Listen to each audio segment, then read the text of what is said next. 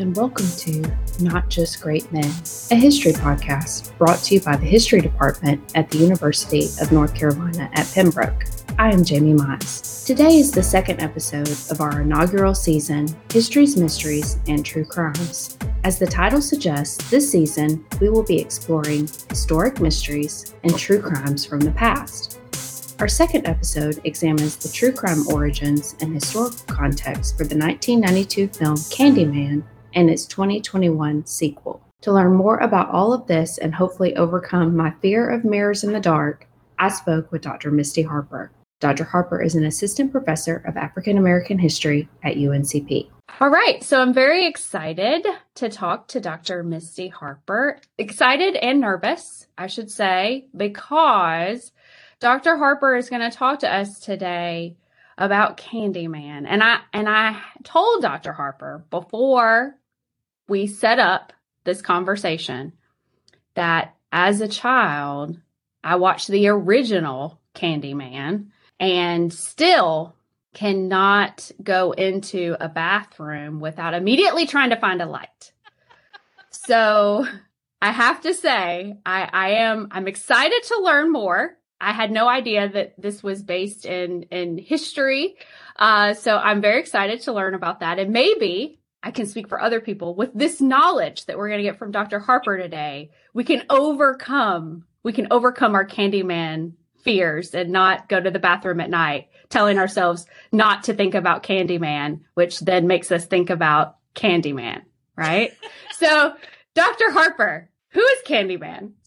Okay. First, first I have to share your nervousness about this. So the reason I wanted to do this at all was because, um, Nia DaCosta and Jordan Peele co-wrote a sequel script, um, that came out in the 2021 sequel film, Candyman, to the original 92 version, which I think we're roughly in the same age bracket.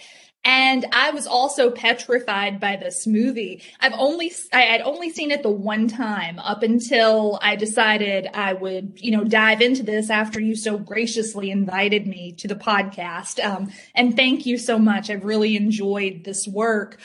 Um, but yeah, I was really nervous because I had watched it at a bunkin party whenever I was 12. And I'm still friends with all of those women who, you know, I attended that party with. And I emailed them back in October and I was like, guess what I'm about to do? And they were all like, oh no.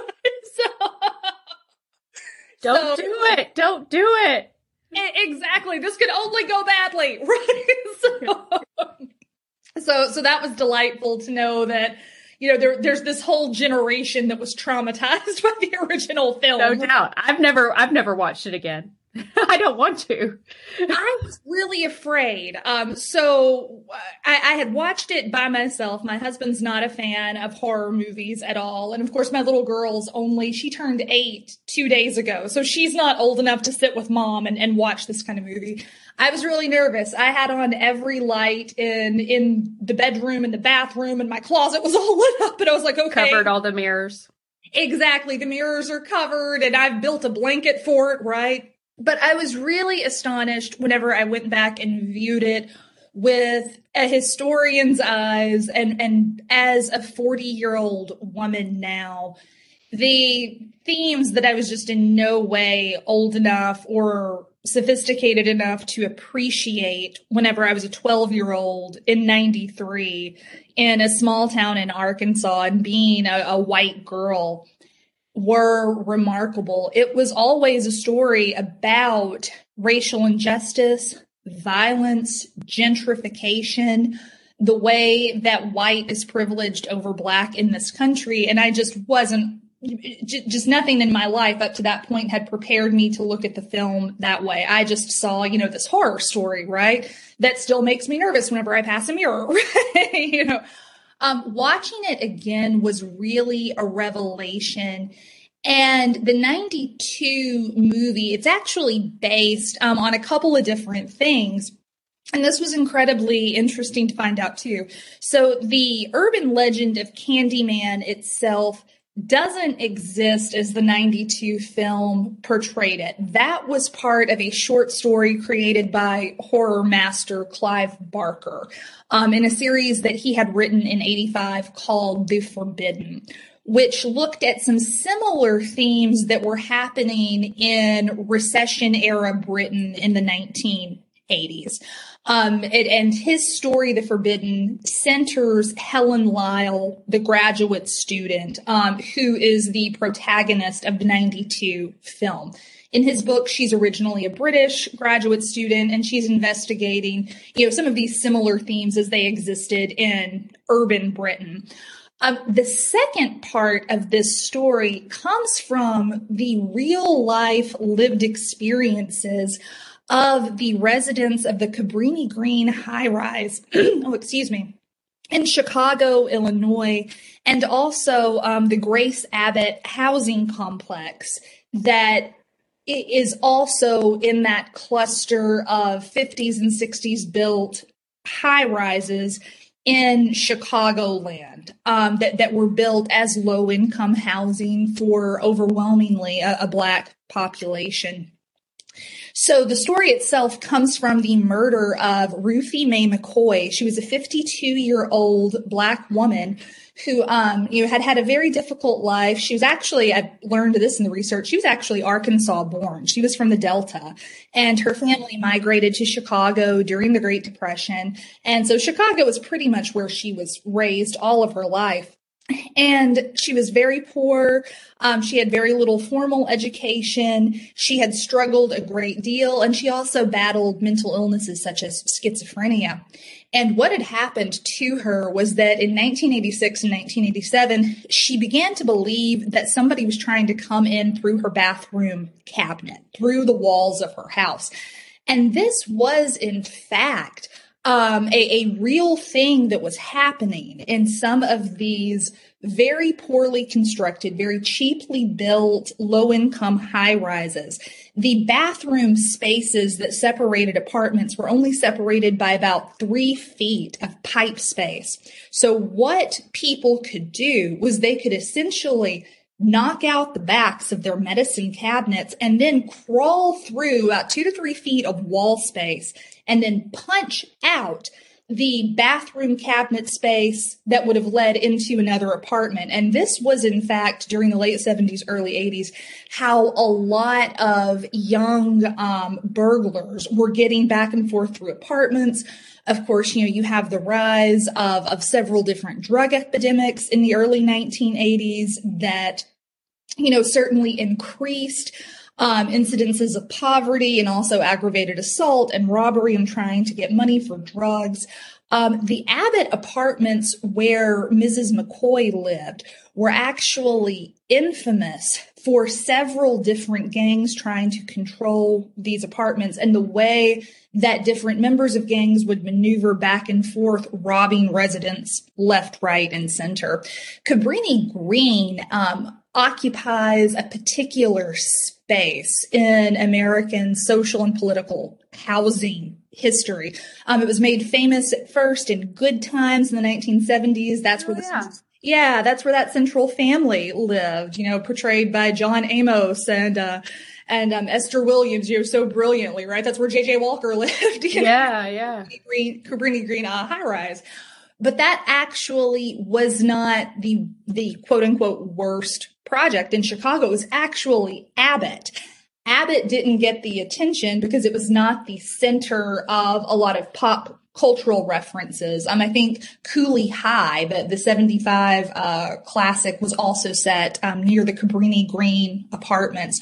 So Abbott never got the attention that Cabrini Green did.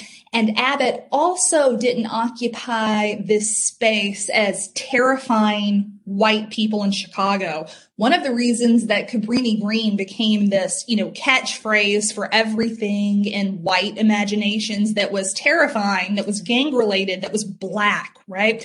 Is because it actually set in really close proximity to um, the Magnificent Mile in the north side of Chicago. So if you've never visited Chicago, I've only been once, but it, it just doesn't escape your attention right away. It's this incredibly racially segregated city.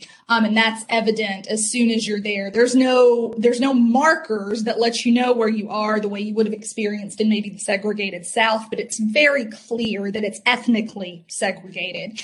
And you've got this incredible tourist district on the north side that's close to Lake Michigan. And then right above that is this space where working class and impoverished black folks mostly occupy. And that is first, you know, the Cabrini Green projects. So the proximity to whiteness right there is sort of why Cabrini Green occupies this space. But it's actually Abbott, where the Candyman legend, you know, in, or excuse me, where um, the makers of the Candyman film decided that they could take Clive Barker's story and incorporate it into this real problem that working class and poor black Chicagoans were facing, being the residents of these communities. So the film is actually this melding of, you know, Barker's short story, the real life murder of Ruthie Mae McCoy. Um, this this won't surprise you at all, but the night that she was murdered um, by intruders who got into her home through the medicine cabinets, um, it it went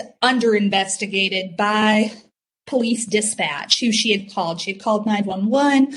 Um, she had been shot to death by the time that they arrived. Her door was locked. The police, you know, knocked on the door, couldn't get any response from her. And so they just left and they didn't follow up because Abbott was a place that was overrun with violence and also overrun with hoaxes. This was a dangerous space for p- police to be. And there was also a lot of antagonism between this particular community and the Chicago PD. So, so Mrs. McCoy wasn't found until about a day and a half after she had been murdered. Oh, wow. So this is, yeah, yeah. I mean, it's just this incredibly devastating cycle of violence. And, and it's very, you know, very racist at its core. And this is what the filmmakers of the 92 Candyman version were inhabiting and what they were commenting on. The original film itself, you know, of course, Tony Todd, who plays the terrifying Candyman, you know, growling in this wonderful baritone, "Be my victim." Right? it's just, it's you know, it's going back and watching as an adult woman. I was like, oh, that's hmm, that's actually. that actually maybe is a little sensuous, maybe it's a little sexy. the 12 year old that was still in me though was like, oh God, run, run, run. Right. You know? But he's he's very clearly this malevolent spirit watching though with all of the knowledge that I have, this is a story that's actually about a brutal, brutal lynching. Because in the film, Candyman, who is not given a name proper in the 92 version, in the 2021 version, we learned that his name was actually Daniel he was what's established in the original movie is that he was born an enslaved man, came to Chicago, was a prolific artist. His talent attracted a lot of wealthy white benefactors who hired him for his for his brilliance. He fell in love with the white daughter of one of his employers and she fell in love with him. She wound up pregnant and then her father essentially sicked a lynch mob on him that cut off his hand so he could not be able to paint, jammed a hook into the hand, then went and got honey and smeared it over his prone, naked body and allowed a hive of bees to sting him to death. After this incredible torture, they then lit him on fire and scattered his ashes over the land that would eventually be the Cabrini Green project. So I'm watching this story this fall, watching this movie again with fresh eyes, I mean, like, oh my word, this is actually the, the the villain here, I mean, it, it's a slasher flick. It's it's a gorgeous piece of horror film. Candyman is malevolent, but it's incredibly hard to watch this movie and not be like, Candyman was right. Candyman is right to be angry. Of course, he's this malevolent spirit. And I think that the 92 filmmakers were trying to make this kind of racial commentary. They were trying to show that, you know, really the boogeyman here is white violence. But it's a really awkward film also because at the heart of it is Virginia Madsen's Helen Lyle. And I love Virginia Madsen as an actress, but she's a white blonde actress and she is very centered as the protagonist. And it becomes increasingly clear, at least to, to me, you know, particularly by the time that we get to the end of the movie, Candyman is really trying to recreate the life that was stolen from him. He's attracted to Helen not just because she doesn't believe in him, and his vanity is angry at that. She's this very skeptical person, and it's her skepticism that is affecting the Cabrini Green community's belief in him, which affects his ability to exist on this astral plane. But it's also that she's a representation of the love that he had, the baby that he would have had he's very much trying to reclaim what was stolen from him. And there's so much sympathy in that. And then here is Helen really poised as this white savior. Um, she actually, and, and, this is the link in between the 92 film and the 2021 film, um, she winds up rescuing a baby named Anthony who his black mother couldn't protect from Candyman, right? So Helen is seen as this ultimate white savior in the film. She rescues baby Anthony as she is actually burning herself. You remember how the end of the film went, right? She gives the baby back to his mother and, and she dies from the wounds that she sustains here. And then in one of the final shots of that original film, I, the entire Cabrini Green community comes to essentially pay its respects to this white woman who has purged them of the malevolent spirit of Candyman, who, you know, is actually a victim of the same racial politics that continues to pit them in this, you know, terrible circumstance in, in Chicago. So, so it's really a discordant film to go back and watch.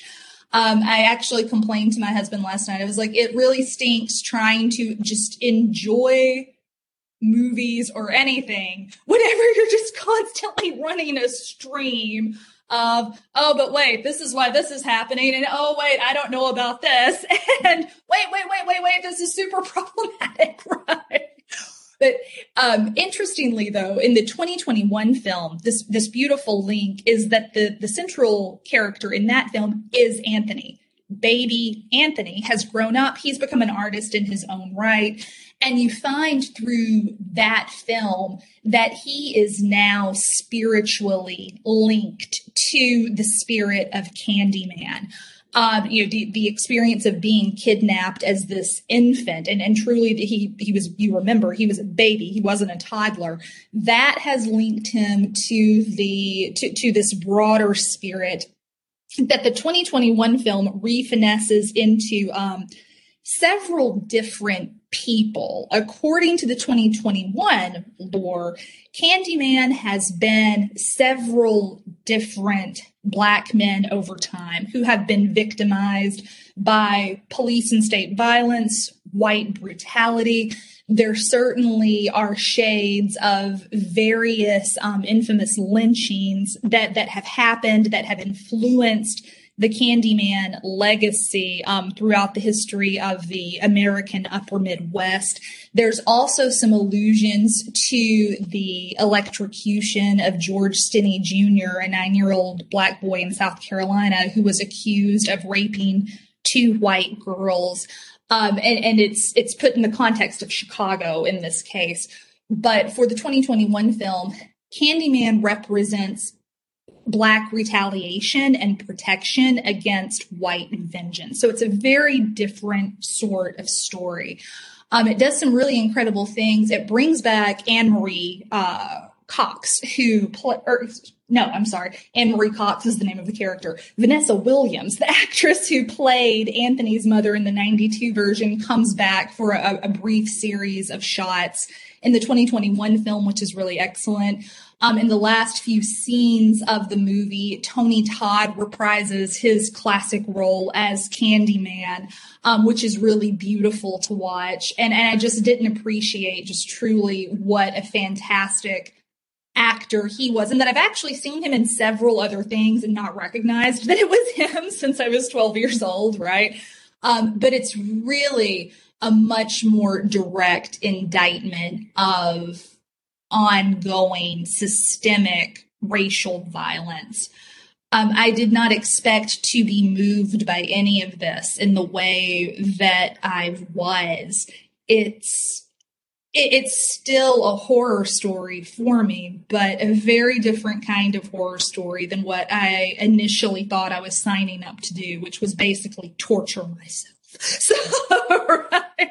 You're braver than I am for sure. So, um, if we could, I'd like to take a couple of steps back and um, maybe contextualize some things just uh, for people maybe that don't know the the history as well, and also maybe we can contextualize a few things for people maybe who haven't seen the film and, and don't know why we're all so terrified uh, as children. Um, so you mentioned the housing complexes in Chicago, and there was the particular story, which is a common one, right? Of um, people leaving economic poverty in the South, right, and trying to, you know, find a better way for themselves in the North. The Great Migration, right, where all of these African Americans leave the South and go to these urban spaces, um, like Chicago. So, how do we get from how do we get from there, you know, to, to World War II, you know, brings us out of, out of the depression. Now mm. all of these people are relocated into these urban spaces. So how do we get from kind of this idea of we're going to seek opportunity to we've been, you know, essentially segregated into these kind of low income spaces. I mean, I'm sure a lot of people aren't familiar with, you know, the history of housing complexes and urban spaces and how they work. And so I know like, you know, we don't have time to do the whole history of that, but um if you just want to provide a little bit of context of, you know, what what is happening that causes places like Cabrini Green and the Abbott housing development to emerge when they do and where they do. Sure. No, that's a really great question. Um, and it's important to to put that framework on this. So initially in the Great Migration, you do have these very hopeful Black Southerners mostly who are going into the upper Midwest, into these urban areas. And what happens whenever they get there, this is also an era that you have a lot of um, international immigration happening to the United States. So all of these people are essentially descending on these urban areas that are in no way equipped to deal with the volume of new people who are in these spaces. And so there is always in these working class and poor areas quite a lot of um, competition for housing, inadequate housing, inadequate public services, um, certainly inadequate utilities. And so there's this strain on services in general that really belies this, this idea that marginalized folks from the South are going to come into this kind of Northern Valhalla. Right away, that is, that, that is kind of shot for them. Um, also, the fact is, is that a lot of these spaces have their own problems with race and ethnicity that, that are very long lived in these communities. And Chicago is just a, a shining example of one of these places that really is this, this kind of cesspool of racial and ethnic politics and, and discrimination. So you get to World War II and theoretically the post-war environment created by, you know, all of the manufacturing jobs and, and the boon to our economy would have lifted these folks out of poverty, except that you had mechanisms like the GI Bill that were being implemented um, in a very discriminatory fashion. White vets had much greater access to that bill than did black or brown vets. And you see white flight en masse happening in the 40s as white people flee out to the suburbs, taking that tax base with them. Then you still have the problems of, of inadequate housing that you had at the turn of the 20th century. The federal government and, and state and local governments are now better equipped to deal with these problems. They're flush with cash And their solution is to build low income housing, which sounds great, except that it is intentionally ghettoized. And I'm using that verb intentionally because initially there were programs set up by white administrators in Chicago to integrate lower income housing into white neighborhoods in the cities to give, you know, better access to schools, public services, all these things. And the residents of Chicago balk at this. White residents in the city, um, white immigrants, first generations, they very much balk at this because that hasn't been the culture of this particular city or a lot of cities like it. And so you have this ghettoizing of black Chicagoans and you also have, you know, the, the issue of trying to get more bang for your buck it is easier to build cheaply built high rises than trying to construct, you know, individual homes for people. And because of the residents, because of who they are, there's very little impetus from the city except for really particular points. You know, it like is such as like in the 1960s, where you know where we got L, uh, LBJ leading the the war on poverty and trying to create the Great Society. You have these blips on the timeline where there is some concerted interest in bettering the quality of life for these people. But the attitude largely is these are working class people. They're people of color. They're black people specifically. Literally stick them over here and we'll forget about them and then white Chicago or other people that, you know, the city government or the state government or the Fed thinks are more worthy will be more heavily invested in.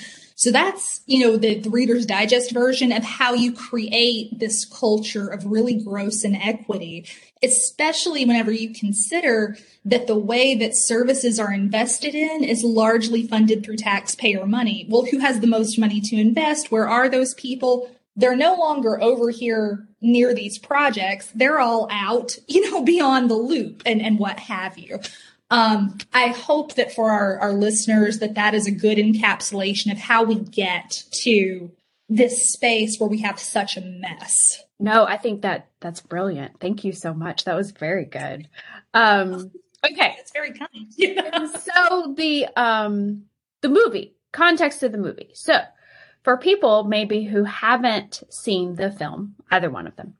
Um, but I, I have not seen the 2021. And while I really appreciate everything that you're saying about the social commentary, I, I, I don't know. I don't know if I'm, I don't know if I'm brave enough, courageous enough, strong enough to, to try to watch the 2021 version or go back and watch the original, quite frankly. But anyway, um, for folks maybe that aren't familiar, they may be wondering about the victims of Candyman. So, you know, the story as as you've explained it to us is, you know, it's about this lynching, is this commentary on racism in Chicago and these kind of black and white relationships, um, and how, you know, it's very complicated, you know, kind of white savior ideals and, and all of these um, themes people might be wondering so if Candyman's really upset about what happened, the violence that he experienced at the hands of white people,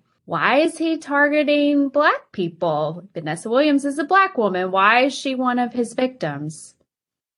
No, that's that's a fantastic question. And this is something that I definitely think the 92 version does a lot better in terms of really really embracing its own genre.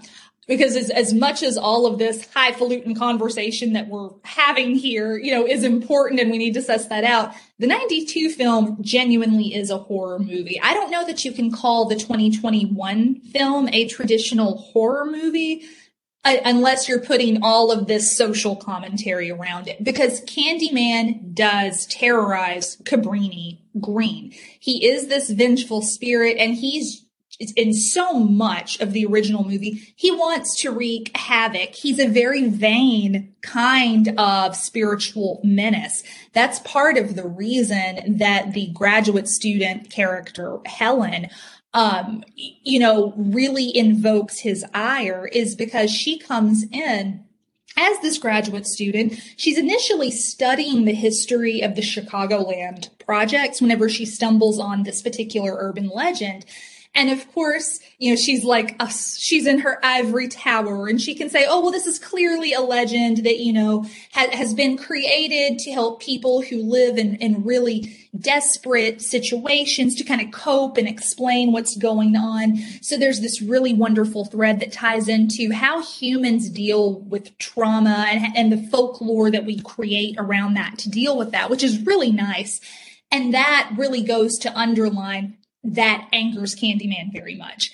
As as her rationale, you know, really begins to diminish people's belief in him and the projects, then his spirit is even more vengeful. So that's something really nice that the original film does to sort of keep it a traditional horror movie. And it's the kind of thing that petrified us as children and still makes us pretty superstitious, you know, in the dead of night, right? It doesn't matter that my bed is three feet from the bathroom. Turn that light on. Here we go. And, and the performances are incredible. Um, Virginia Madsen really does capture the terror of somebody who thinks that they are sophisticated beyond believing in those things that go bump in the night.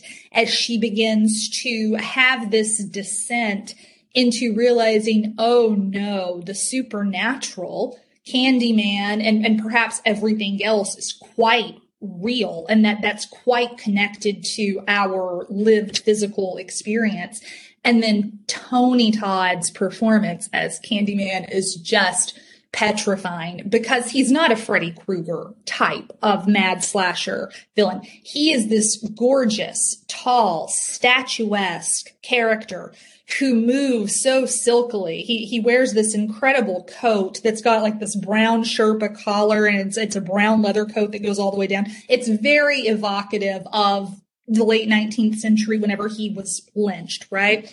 And he's coming and he doesn't immediately start waving his hook for a hand. It's all very deliberate and the stage work that he does is incredible. And his voice is intentionally gravelly and low and terrifying. And he basically his his motivations you realize are two things. He is distraught and he is grief stricken but he also loves what he gets to do too. And that's what makes him so terrifying. He has several lines in the original film where he tells Helen, Oh gosh, I wrote one down right here and I want to say it in its entirety because it's so, it, it's beautiful writing, but it's also petrifying. petrifying. He goes, he's looking at Helen and he's really hypnotizing her as she stares at him. And this is where you begin to see the terror in her realize how real all of this is. And Tony Todd says this incredible line. He says, why do you want to live? If you had learned just a little from me, you would not beg to live. And it's this incredible moment that goes into this other monologue of his where he talks about how he, you know, exists beyond the, the dreams of men and that, you know, what is blood if not for shedding? And being a lynched victim and living as this terror in the minds of people offers him a kind of power that he wants to share with Helen and when you realize how much this malevolent spirit likes what he does, he is all of these other things. But he also, he's into it. That's the scariest part. He likes being summoned. He wants to be summoned. He wants to create fear in the hearts of people regardless of their age, regardless of their race, regardless of where they are. The original movie opens up with Helen learning about the Candyman legend um, from a woman who's recounting an instance that actually happened in Indiana, you know, a thousand or so miles away from Chicago, where this white suburban couple they're, they're just playing around and they summon him, right? And you know, the woman winds up murdered, and it's very grisly his spirit lives for this. That's the thing that makes it most terrifying is that he is a masochist in this spiritual realm. And I, I think that that is definitely what lingered for me and for you and for other people was that you know, there, there's definitely, he wants to wreak havoc. So, and that's something that is missing from the 2021 film. It's very much set up as this commentary, particularly of white police violence, which I have to think is just, you know, so much of Jordan Peele and Nia DaCosta's indictment of the Chicago PD in particular. Um, and it's not that it's not good or that it's not scary, but it, I, I don't know that an adult person watching the 2021 movie could be terrified in the same supernatural kind of way. It's just a very different film. So, uh, how about this then? So, most of the listeners will be, well, all of them really should be familiar with the uh, current events that would, you know, lead to this uh, sequel, this reinterpretation, that what is very clearly social commentary about uh, police violence and, and these communities and things like that. Is is there anything um, that we should be thinking about going on in the 90s that would have provided some sort of social context for the the original iteration? Oh, absolutely, and that's that's a marvelous question. So you have the actual events that were taking place in Chicago's projects throughout the 1980s, and the original film was um, written and shot, I think, over the course of 91 and then released in 92. I might be slightly early 90s, right? So yeah, it would have been inspired by late 80s. Ah, yeah. Cusp so, 90. Yeah. Yeah. So, so that connective tissue is still there, but also in the year that it was released. So it was released October 92. The Rodney King riots have just happened in the summer of 92 out in California.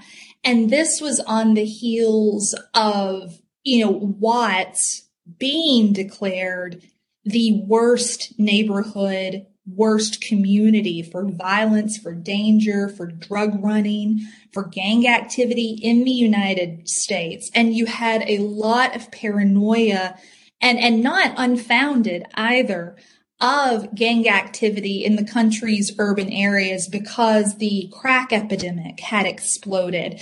There was so much paranoia and fear about STDs. Um, and this, this was certainly not something I thought about in 1993, but it was like, okay, so our obsession with blood, going back and looking at this, and the reason that, you know, horror films and particularly mad slashers are so popular in the late 80s and early 90s, is that connected to our own paranoia about blood, about AIDS, about sexually transmitted diseases that are carried through bodily fluids, especially blood. So I think that there are a lot of more obvious metaphors to take Candyman for the actual, you know, inspiration that comes for, from the script that's out of Chicago.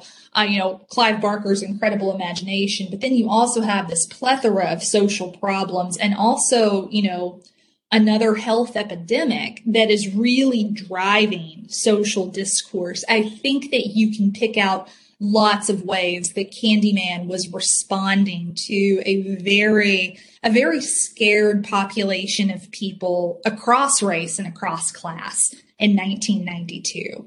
Yeah, that's, uh, I don't know. It's, um, you alluded to this earlier that, you know, when you become an academic, it's very difficult to ever just take things at face value anymore. You're always kind of digging in a little bit deeper, thinking, what what does that represent? Oh, that that's highlighting this thing. I mean, and I think it's maybe annoying if we're just trying to sit back and watch watch television, but um it's also i think the the element that we try so hard to instill in our students right? To not take things at face value to really kind of examine the world critically. Don't be cynical right? But but approach the world with a critical eye and and appreciate the fact that things that are happening now are oftentimes informed by things that have happened previously and then we'll go on to inform things that happen in the future, right? And so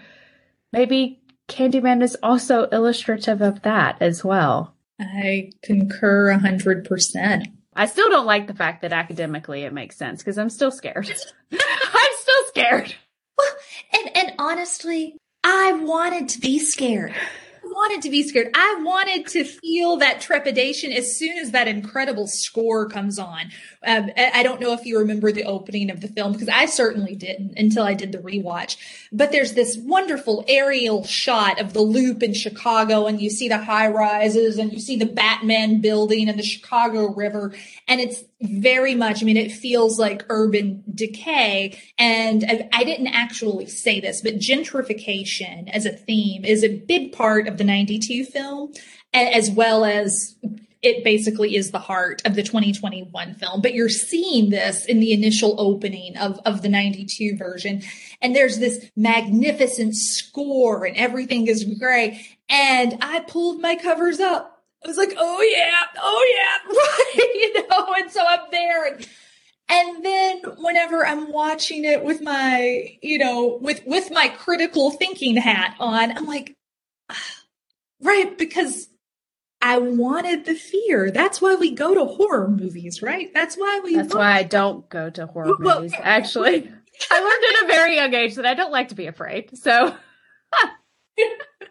right. But for, for, for audiences that do like that, that's the thing that they crave. It's that adrenaline. Absolutely. You know, and and for that to go away, I was like, oh, oh you know. No doubt, no doubt. Ruined forever. Um well, this has been fascinating. Is there um is there any element of Candyman, um, the legend or the movies that you think that we should know about before we leave? Good. Um so one of the the hardest things for me on rewatching the original is that there there is this trope there of the scary black man. And I think that that certainly is something that the 2021 movie is trying to correct is that black men are not monsters. Um, so I think definitely for folks who have never seen either film or they're new to this legend, I, I, think that if you want to engage with these movies, that it's very important to keep that at the forefront of your of your mind. Um, but I also think too, if, if you are able, if you have listened to our conversation here today, and if you are able to kind of divorce yourself from this for just a few minutes, it's a wonderfully engaging story to, to get lost in. And I think that, you know, particularly for folks who appreciate literature who appreciate you know um, the, the concept of folklore and what ties us all together. And I, I hope that this doesn't sound too hokey but knowing that you share the same experience and being traumatized by this movie as a child i feel closer to you now. I, I hope that we can that, that folks who are listening to this podcast and are interested in this movie go into looking at this with the same kind of humanity, looking for those things that connect us, which are these deep primal cultural urges to to to you know resist what goes bump in the night. And and so i hope that there are a myriad of ways that folks dive into into candyman now. And if they're they're brave enough to do so they'll be stronger than me.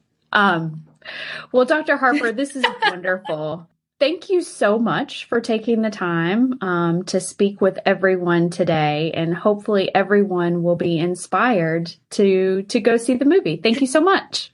Thank you so much for having me, Dr. Mize. Thank you so much for listening to Not Just Great Men, a history podcast brought to you by the History Department at the University of North Carolina at Pembroke. Please join us next time when we will learn about one of history's most famous mysteries, the princes in the tower. Speak with you soon.